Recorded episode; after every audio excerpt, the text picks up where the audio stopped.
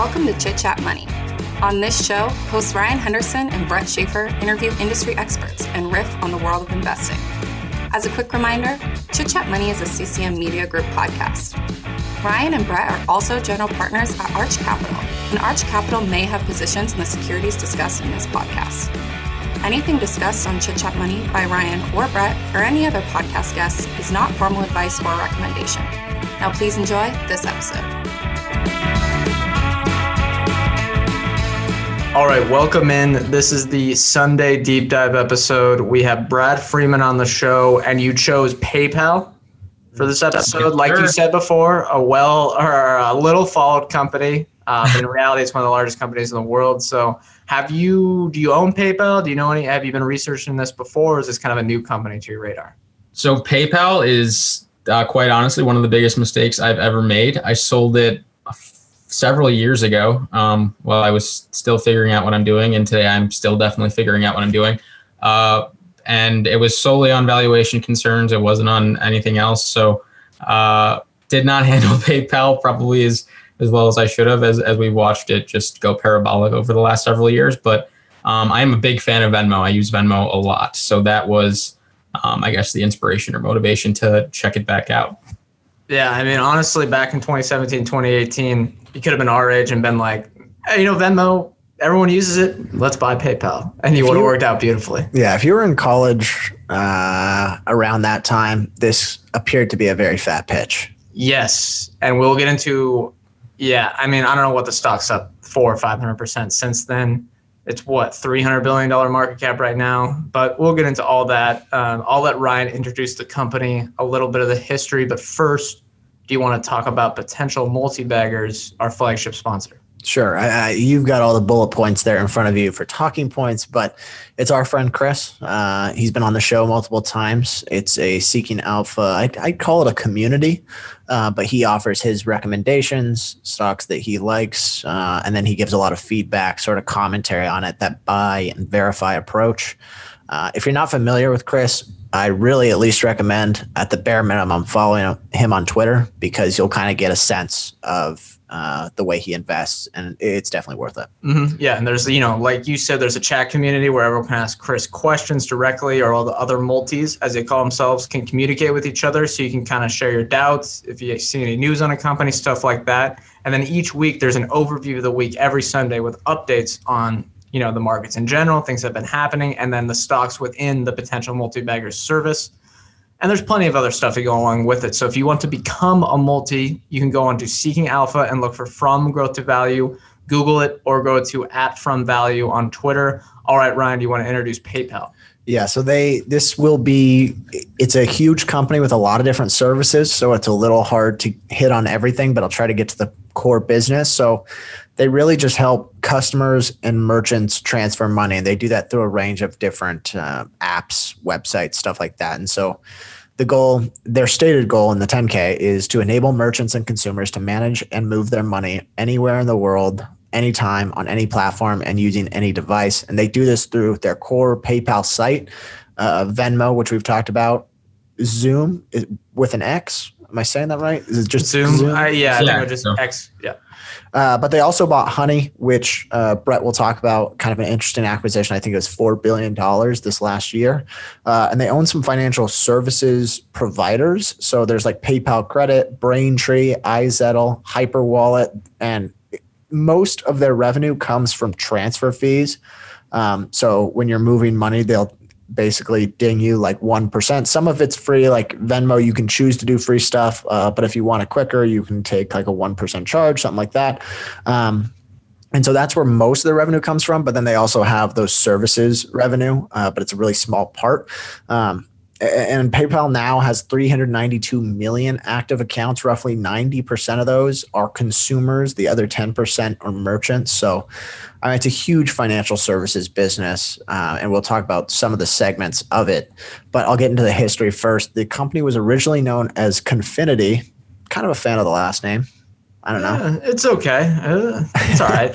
uh, but it was founded in nineteen ninety-eight by Peter Thiel and Max Levchin. Uh, this was at a time when e-commerce was really burgeoning. Uh, if I mean, it's the dot-com bubble, everything.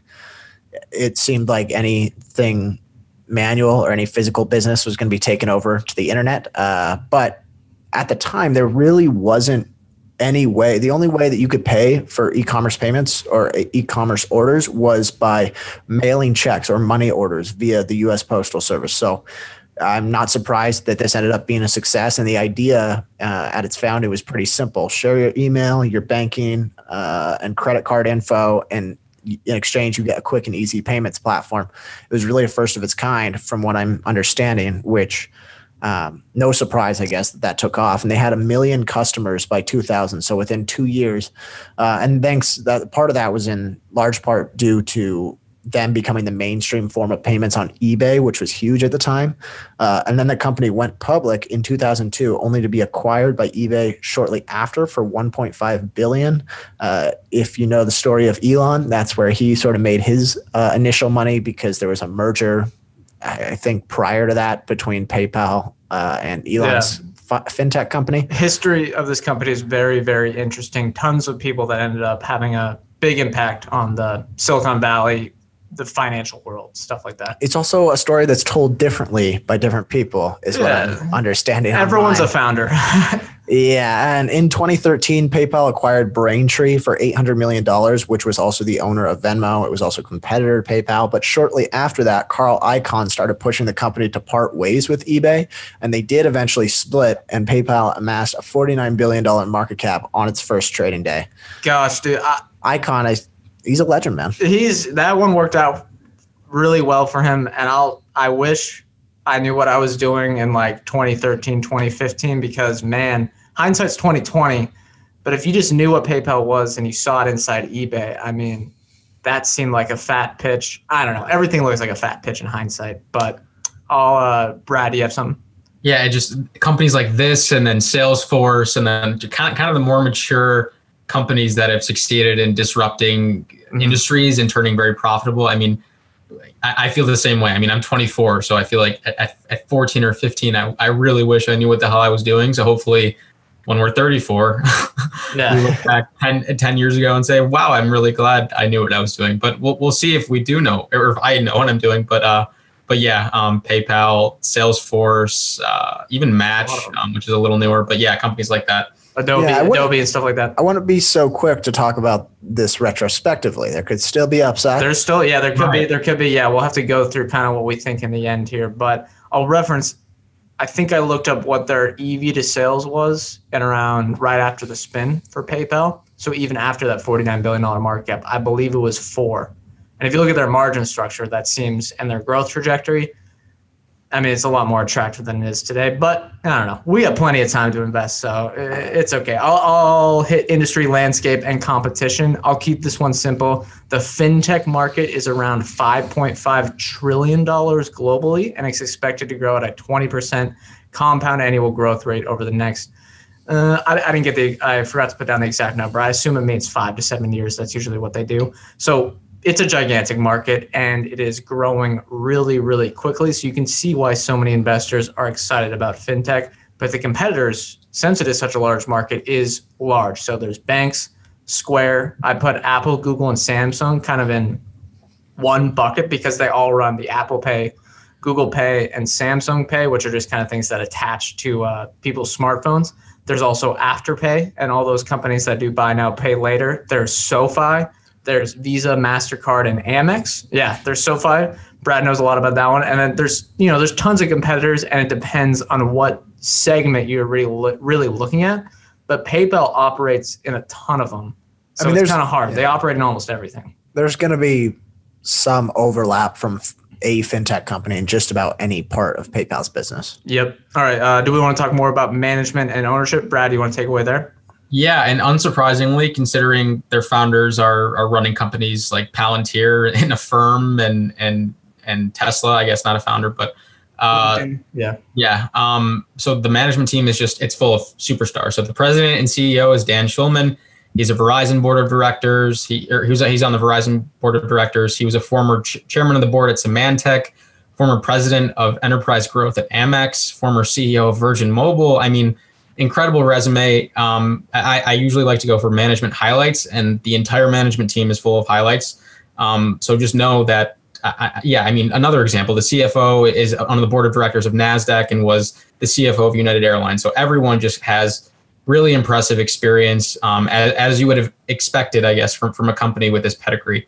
But ownership, uh, eighty-two percent of the float is owned by institutions slash insiders. That's almost all institutional ownership. So Vanguard and BlackRock are your two biggest holders, unsurprisingly, with about twelve percent of the float together. There's been a general pattern of accumulation over the last several months, over the last sev- several years, really.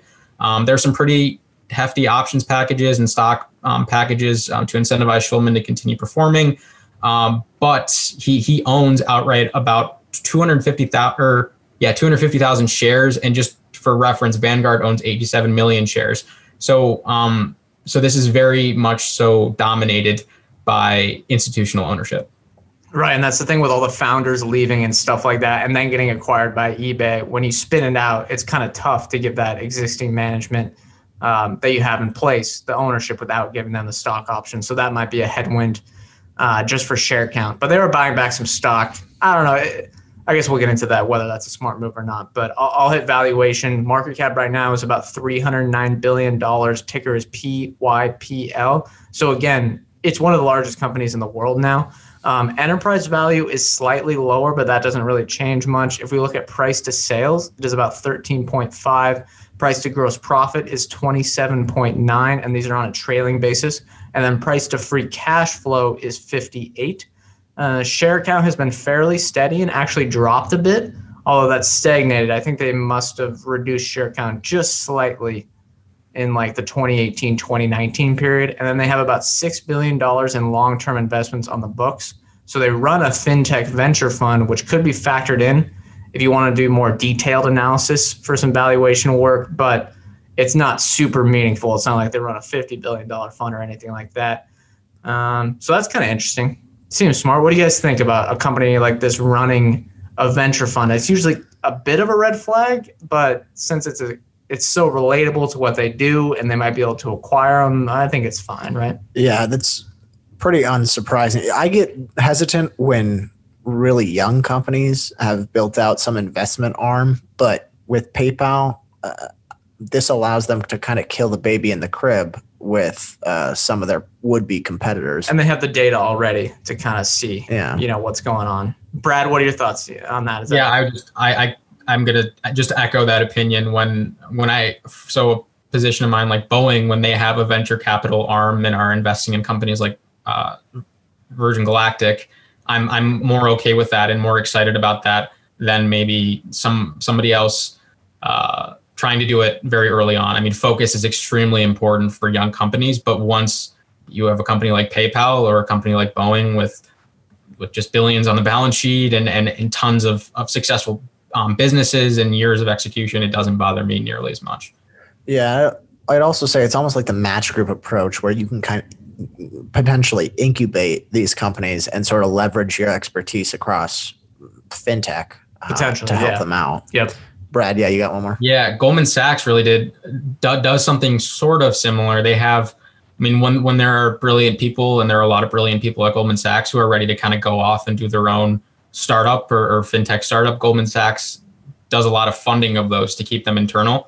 I believe that's how Marcus, um, how, how Marcus became a thing, j- just from keeping uh, talent working in Goldman Sachs, working in the ecosystem. So for companies like that, I think it does make a lot of sense. Right, right. That does make sense. Yeah. All right. I'll hit earnings. Uh, first quarter total payment volume was two hundred eighty-five billion dollars, up fifty percent year over year. I think it was forty-six percent in constant currency. Uh, remember, kind of check that last, we're getting to the comps numbers where, and I think Q one was hit. Remember, everyone stopped buying everything for like a month and a half or so, like yeah. two weeks last year uh, around this time. So some of the comps might look a little better than they really are, but still solid quarter overall. Revenue was six point oh three billion dollars uh, for the quarter, up twenty-nine percent year over year. They've grown basically between, uh, sorry if I'm not giving the trailing twelve month number, numbers, but they've grown essentially between twenty and thirty percent for probably the last three years, right? Yeah, I can, if you keep going, I can get the numbers up. Uh, and then earnings per share nearly doubled. Uh, net new active accounts grew four percent quarter over quarter to that three hundred ninety Uh, it was a three hundred ninety-two million uh, number, yes. And then free cash flow was roughly a billion and a half for the quarter, and that's a free cash flow margin of twenty-five percent. Uh, payment transactions per active account grew seven percent year over year as well. That's an important uh, number to follow. It's forty-two point two payments over a trailing twelve-month basis. Uh, is that su- is that number surprising to you? Do, you? do you think you're above that if you're a recurring Venmo user? What do you mean? Sorry. forty-two transactions a year. I think in college, I was at least double that, more than double that. And I think now I'm a lot way under it. Um, so, yeah. Yeah, I think that makes sense. I was probably at one hundred in college and then a lot less now. And then I, I have the trailing twelve-month revenue numbers. If we look over the last three years, each quarter, lowest was twelve point five percent, actually in twenty nineteen, which is a bit surprising. And then the highest around twenty-five percent, but it's been within that tight range, pretty consistent double-digit growth. All right, balance sheet, liquidity, Brad. So PayPal has about five point seven billion dollars in liquid cash on hand. They have another seven point three billion dollars in what they term short-term investments, or what they call short-term investments. So about thirteen billion dollars in what I what I would refer to as highly liquid assets. They have another two point seven billion dollars in loans and interest receivable, but uh, I, I don't want to. Probably best not to include that in a thirteen billion dollars um, metric. They have eight point nine billion dollars in long-term debt, with about a billion of that due in the next few years. And they're paying a maximum of three point three percent interest on that debt, with most of it in the one to two percent range. So the long-term debt is is clearly by choice. Um, they don't have to have it, but but from a capital structure, funding structure, it, it, it makes sense for them. Yeah, and honestly, with one of these businesses, it reminds me of taking the Apple route, where you could see them over the next five years, if interest rates stay low and they can get long-term debt at about a two to three percent interest rate, you could see them four or five Xing their debt load. And honestly, that could be a good thing for long-term shareholders, but we'll see what they decide to do. Um, all right, that's going to do it for the first half. Let's take an ad break. We'll get to the second half of the show. This episode is brought to you by K P M G. As a business leader, how can you innovate, build trust, and move forward in a digital era? K P M G can help by bringing together the right talent and technologies, generating insights that spark opportunities.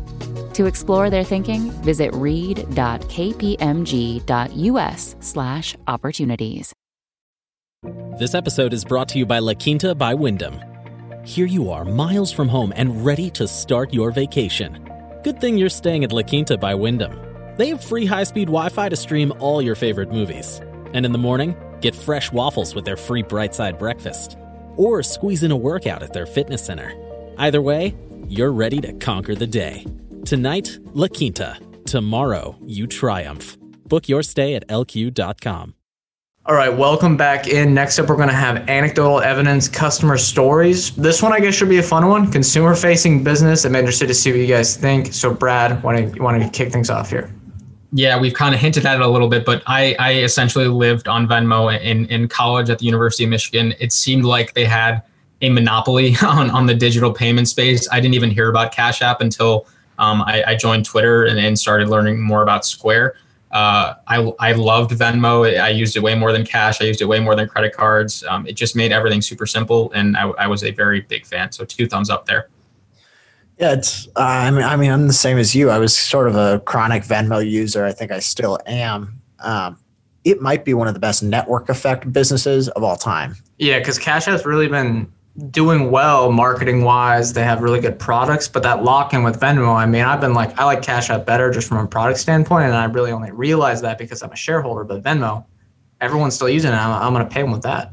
Yeah, it's it's weird because you've You always see numbers um, on like the rise of the Cash App and how prominent it is, but in my day-to-day life, it's still always Venmo. Mm-hmm. Maybe it's just the area that I am in. And uh, they're under mon- they're under monetizing it a lot. Venmo or Cash App? Venmo. Yeah, well, I mean, the the risk here is that they're kind of hamstringed because, and so they have less. It's a lower take rate on Venmo than their core business, PayPal, but if they raised that rate or they did like a mandatory take rate, then people would start to switch to the Cash App. Yeah.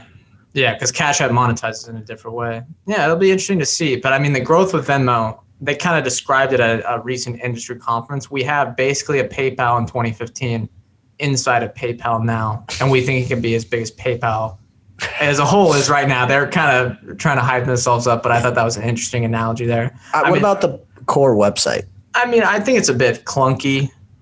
I don't know. Brad, do you think that as well? I, I yeah, it, as much as I loved Venmo, I remember I've had like one or two experiences trying to like buy football tickets from people uh, um, through through PayPal, and it was it was not an easy process at all, um, as yeah. easy as Venmo is. I will say, though, that they're trying, from what management is saying, it seems like they're basically trying to retire this legacy PayPal function from like not whatever that was super popular from like nineteen ninety-seven to two thousand ten.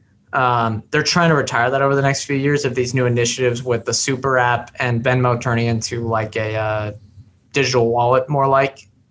If that's successful, they'll hopefully retire that, but we'll see. I mean, that is kind of the big low light that I think we're all going to get to. But next up, we have future growth opportunities. Brad, what are your thoughts here?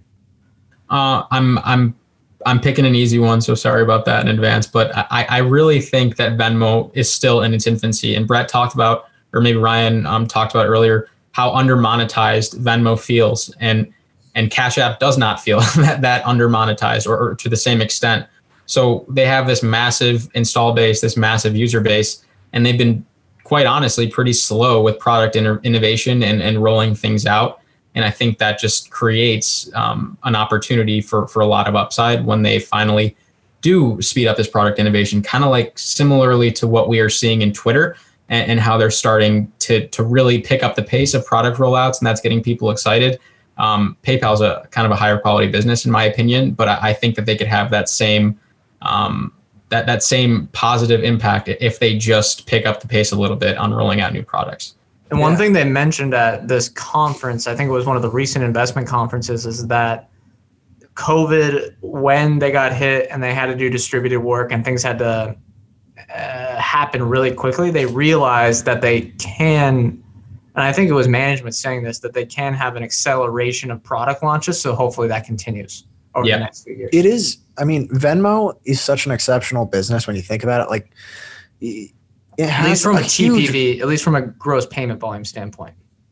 Yeah, it, it just has a huge lock-in effect too, because you've got, like, if you're going into college, you're going to use, or whatever it is, you're going to pay somebody with whatever they accept. Um, and in that case, it's Venmo. I don't think any of my friends didn't have Venmo. Yeah, college really introduces you to Venmo, and then from there it can spread out to everyone else. And that's kind of like the incubation. Like if the people that it you just meet keeps rolling, it keeps it. transcending the yeah. generations. Yes. Um, but I guess my future growth opportunity, it's a super app, and so I guess Brett can touch on this. But they're kind of trying to do two. They're kind of trying to build Venmo into one. They've got a whole bunch of useful features and functions between their businesses. I think rolling that into one would be great. Uh, Dan Schulman, the C E O, has talked about this before. He said allowing customers to shop, pay, save, invest, budget all from a single spot makes sense. Um, apparently, this is kind of what Alipay is doing. It's what the Cash App's trying to do. Um, the only risk, I guess, would be mortgaging that installed base by trying to flip what that app does all at once. I think you have to build out these functions uh, slowly. If, yeah. you, if it makes too much too much of a switch, though, people could churn. Well, making the yeah, when someone makes a change like this, convincing the customers to switch, you got to get it right. So there is that that execution risk with this. It's almost sure. like that. I mean. There was that Snapchat risk in like whatever it was, twenty sixteen, twenty seventeen, where they completely changed the U I. Right. Uh, that turned out great for them, but it there was a huge risk, and a lot of people were upset by it.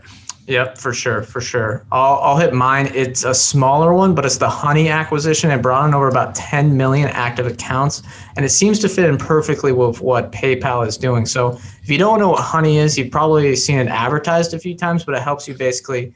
It's like a little cookie in your browser, right? And then it tells you where you're shopping, if that item can be found cheaper somewhere else. And there's And if you have discounts, you can use. So if you're like a premium user, I think it. Oh, it's almost like a. Basically scours the internet for discounts. Okay. So it's almost like a top level rewards program that goes across all different websites. I mean, yeah, that makes sense really. And it should fit.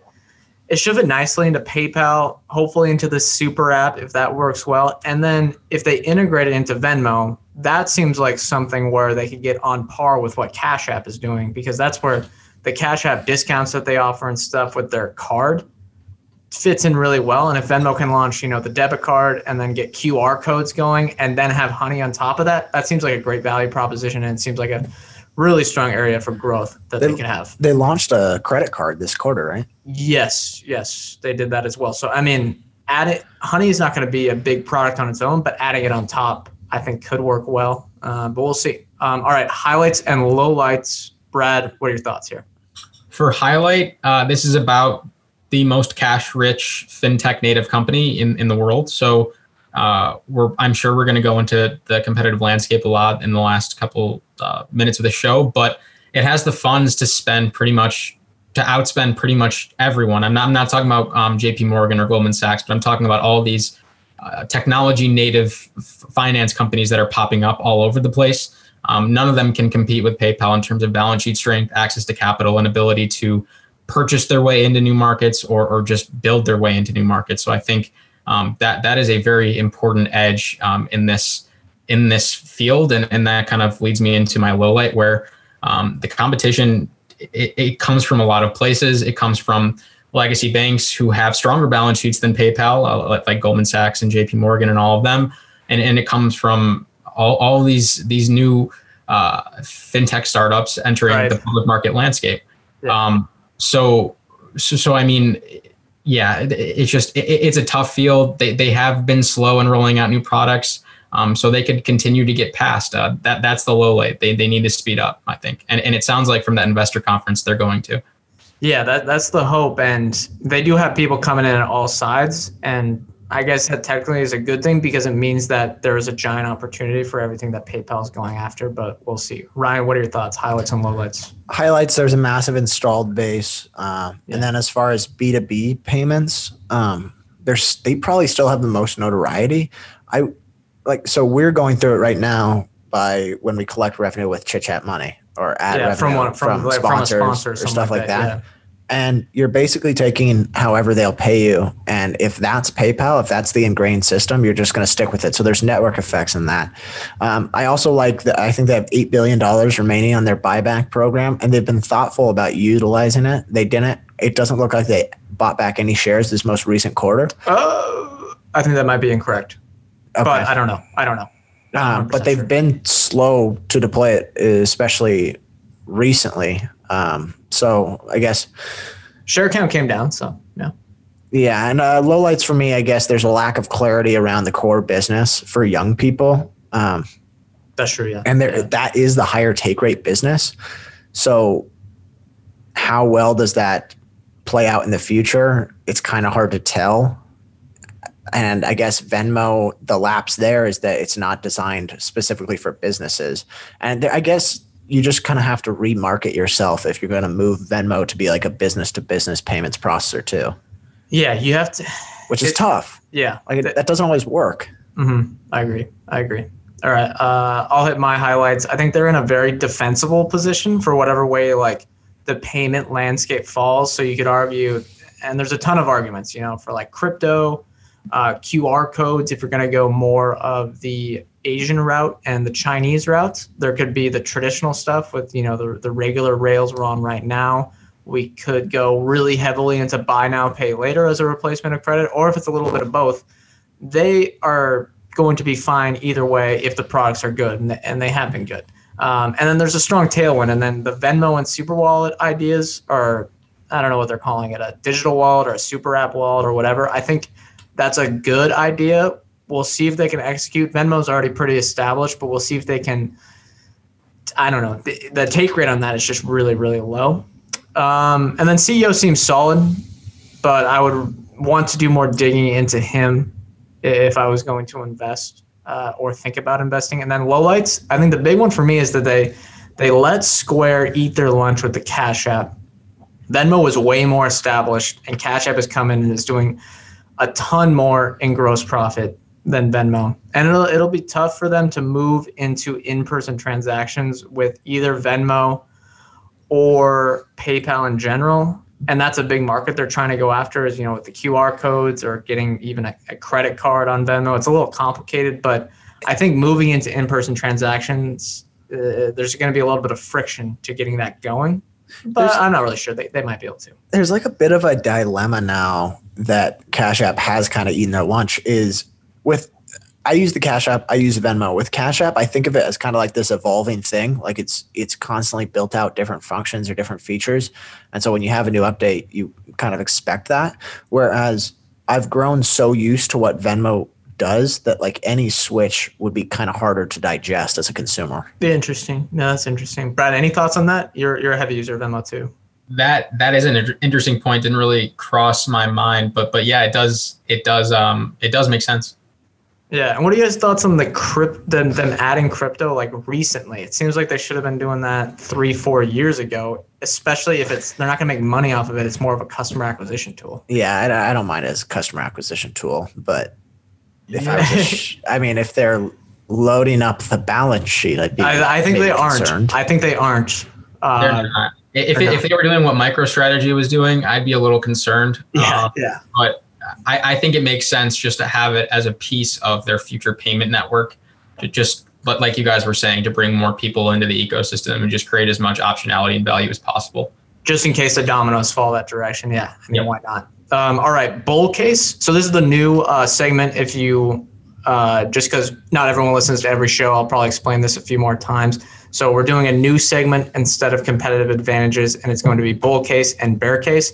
And bowl case is basically what we outline what would have to happen for the stock to be successful. And then bear case is we outline some things that could happen if the stock is going to be unsuccessful over the next five, ten years. So we'll kick things off with Brad. What is your bowl case for PayPal? Yeah. So for me, I envision kind of going to a restaurant and instead of paying with a credit card and then afterwards settling up with your friends on Venmo, just doing it with Venmo. So I, so the bowl case to me is Venmo replacing debit and replacing credit and replacing cash in, in our day-to-day um, B two C transactions. So, and, and I think, I, I don't think that's that far-fetched uh, of a, of an ambition for them, just, just based on what we've talked about with the massive install base and, and, and how established they are. Um, but I really think that there's a lot of opportunity for them to to kind of take uh, take a large, meaningful piece of, of what these credit card companies are doing um, just by eliminating a step in, in the settling up and payment process. Yeah, that has got to be part of the bull case, especially at this valuation. Ryan, what are your thoughts? Yeah, uh, my bull case is that the competitive advantages that they've benefited from so far are uh, sustained, and that those early adopters of Venmo stick around and they're willing to adapt to whatever changes are made, like what Brad said. Um, th- it's not, this isn't like fifty bagger potential. It, the past returns, I don't think you're going to see in the future. Seems very unlikely uh, just due to the law of large numbers. Maybe I'm wrong, but I do think they can continue to trim the fat operationally. They just finished a round of layoffs, free cash flow margins jumped. Um, I think that can keep going, and they can be a market-beating investment. Uh, that's probably the bull case. Yeah, you're going to want free cash flow margins, and they are a little hampered because the gross margins aren't that t- aren't that high to begin with. But you're going to want to see that sustained margin expansion, even if it's small, over the next few years. Yeah. What uh, What about you? Uh, I I think one thing, if you're an investor right now or would be thinking of investing right now, is you'd have some something to think about is, can they get to like four to five trillion in annual uh, total payment volume? Right now, they're at about a trillion. So that'd be some big growth. But at this valuation, that's something you have to expect. And the way they would do that is a successful super app uh, through Venmo, and the other one they're going for non-Venmo users. And then all these additive solutions like buy now, pay later, which they said is already taking off pretty rapidly. I think it has over a billion already in annualized uh, T P V. Q R codes take off. Honey is a good add-on. And then merchant solutions fit in on top of all these wallets. I think you got to think about that. And if they can do that, yeah, it'll be a successful um, investment. But y- there's got to be a lot of growth. All right. Bear case, Brad, what, what could go wrong here with PayPal? Yeah, I'm going back to what you highlighted with with Cash App just really coming out of nowhere and and and passing this company in terms of product innovation. I think pretty objectively, um, that's that's pretty alarming to me, um, quite honestly. And, and I think the bear case is that this slow pace of product innovation doesn't improve, and other companies like SoFi, which yes, I'm very biased in favor of them, um, Robinhood or, or Webull or, or any of these um, investing platforms, or maybe an Acorns or something like that. Afterpay, Affirm. Yeah, yeah, and, and I mean, if Cash App, if Cash App can pass them that seamlessly, why can't others as well? Um, and that's the bear case. There, there's a there for a company this established and this big and this successful and this profitable. There's execution risk left, and, and a lot of it, I think. So, and, and it'll be interesting to see how that plays out. Yeah, execution risk risk is important. Yeah, yeah. It's the bear case is death by a thousand cuts, and it's not. Uh, there is definitely a floor because they're able to generate so much cash, um, but the bear case is that this entire business becomes known as Venmo from now on, uh, because frankly, well, that the, seems a bit. The core that business, seems a bit aggressive, Ryan. I don't know. The core business, I don't know, isn't it? Don't you think it's dying with like the coming generation? Maybe I would have yeah. said that three years ago, though, and the numbers look good. Well, they don't. They don't break out the numbers in the core business, though. Well, they break out Venmos, and you can, yeah. All right. Well, so you can backtrack that. Yeah, I mean, it's limited downside, but I guess uh, the valuation is larger than it used to be. There's been multiple expansion, so I guess uh, multiple compression and maybe slowing growth because of that, because of all the competition. Yeah, that's what I had too. Small attacks from all sides on the competition. I would say that would be what would lead to stagnating T P V growth. And then if that would occur, you would think that there would be heavy multiple compression uh, because remember, it's almost at sixty times free cash flow. Maybe they can compound free cash flow at twenty percent a year, but if they can't, that means the multiple is going to come down. And then I think at this valuation, you really have to be expecting, you know, high teens free cash flow growth for the foreseeable future. And if that can't happen, we're probably not looking at a good investment. Brad, you have anything to add there? Yeah, I, I think with, with this whole super app movement, we, we all assume that, okay, there's one good product, there's two good products. Now there can be ten good products. And it doesn't always, I guess, work out that seamlessly. I'm thinking of companies like Jamaya in Africa that had to take off um, some some products um, from, from their service because they were so unprofitable. Grab has been struggling with adoption of a few of their products in, in Korea. So, I mean, it's not it's not just you have a massive install base, so just release new products and it'll all work out. And I think a lot of us, including me sometimes, assume that's more so the case than it is. Right, and, yeah. And super apps are also more popular over there. Uh, Is there a single big super app in America that's worked? I mean, you could argue Amazon. Cash App could get there for in five years, but no, not really. It's just yeah, and not even Amazon. I said Amazon, but I'm I'm telling myself no after that. There, I I, don't, I can't think of one. And people made some arguments about Afterpay kind of stealing some stuff and making some things, but there's no. It's very fragmented in the U S, so it seems tough to do with the prevalence of cards. It kind of holds back everything. Yeah. All right. Uh, more or less interested, Brad? Uh, I this it, this is tough tough for me. I, I would say more interested. I'm not I'm not really ready to jump in on it right now and in start position. But I mean, it's it's undeniable how how impressive this company has been since they split up from or or, or were spun off of of eBay. Um, I think if the product innovation does speed up, not, not not to sound redundant, I've said this a lot, but if that happens, and and Venmo does start to kind of kind of look more like a Cash App with the larger install base, uh, that that that would be something that get me really excited about the company. But as of right now, it just it seems like they're they're pretty slow, and, and that's concerning to me. So maybe yeah, less interested, I guess. I think less interested. What about? Yeah, I mean, does it come down to valuation a bit too, or is it mainly on the product concerns? No, because I mean, I think if if you told me to pick between Square or PayPal right now, I would go with Square, even though I think I don't have the valuations off the top of my head, but I would assume that it has a more premium valuation. Am I wrong there? Uh, you're might be probably correct, honestly. But I think it's pretty close. But that crypto stuff, you know, it, it oh, makes yeah, Squares yeah, look yeah. a lot. They're trading um, at like seven times sales, but I think if it's gross profit, it would probably be on a similar. Uh, yeah. And then also the thing with Square is is you get the part-time C E O, which also bothers me a tiny bit. Um, He's part-time at Twitter, full-time at Square. So. Right, right, right, right. Um, I, I, I don't know. There's a ton of really exciting companies in this space. I own a couple of them, and they excite me a little bit more than this one does. So less interested, but not that much less interested. Yeah, Ryan? I'm totally on the fence. I have no idea. It's like not typically something I look at. I, I tend to shy away from just large companies in general. We try to go below one hundred billion for at least starting positions. Yeah. But at the same time, sometimes you can just simplify the thesis, like the world, like the war on cash, that that worked out. And I wouldn't say that it's over. Um, yeah. Wait. So maybe there's still growth from there. But yeah. And I'm looking at, wait, their revenue is way off on this table. I think I think the numbers I had earlier on revenue growth were correct, but I'm seeing this. It looks wrong. Sorry. Continue, Ryan. Yeah. If, I mean, this could be a market beating investment with a very simple thesis, which is just that war on cash. The, that was kind of, I think that was coined by Jason Moser. Yeah, the easiest, uh, he was like, I think four or five years ago, Visa, MasterCard, PayPal, Square, you just split it up evenly. Let's sit on this for a decade. It's going to crush the market. Like, yeah, that was totally correct. Yeah, but I don't know. I don't know. I'm still kind of on the fence whether I'm interested or not. Yeah, I... I'm more interested, but valuation concerns just come into play here. I mean, I don't, I think they can get to three, four trillion in T P V. It makes sense that the winds are blowing in their direction and there's just a giant market opportunity to go after. But at sixty times free cash flow and with the worries of Venmo, there's a ton of execution risk on the super app.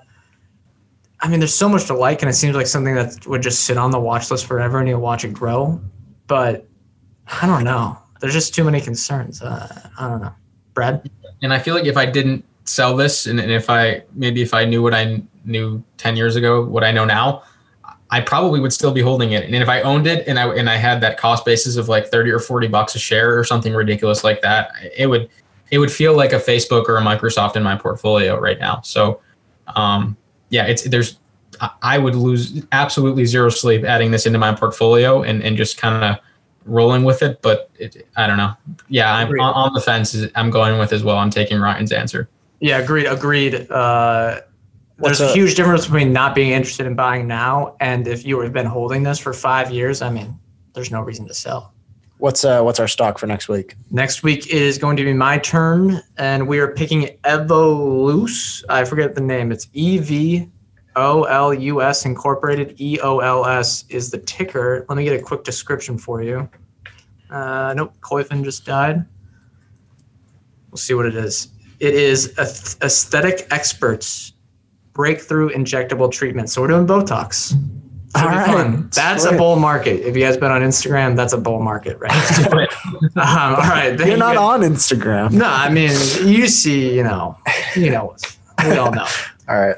Uh, that's going to do it for this episode. Thank you all for listening. Um, remember, we are not financial advisors. Anything we say on this show is not formal advice or recommendation. Ryan and I are general partners on Arch Capital, at, or excuse me, at Arch Capital. Clients on Arch Capital may hold securities discussed in this podcast. Again, thank you all for listening. We'll see you next week.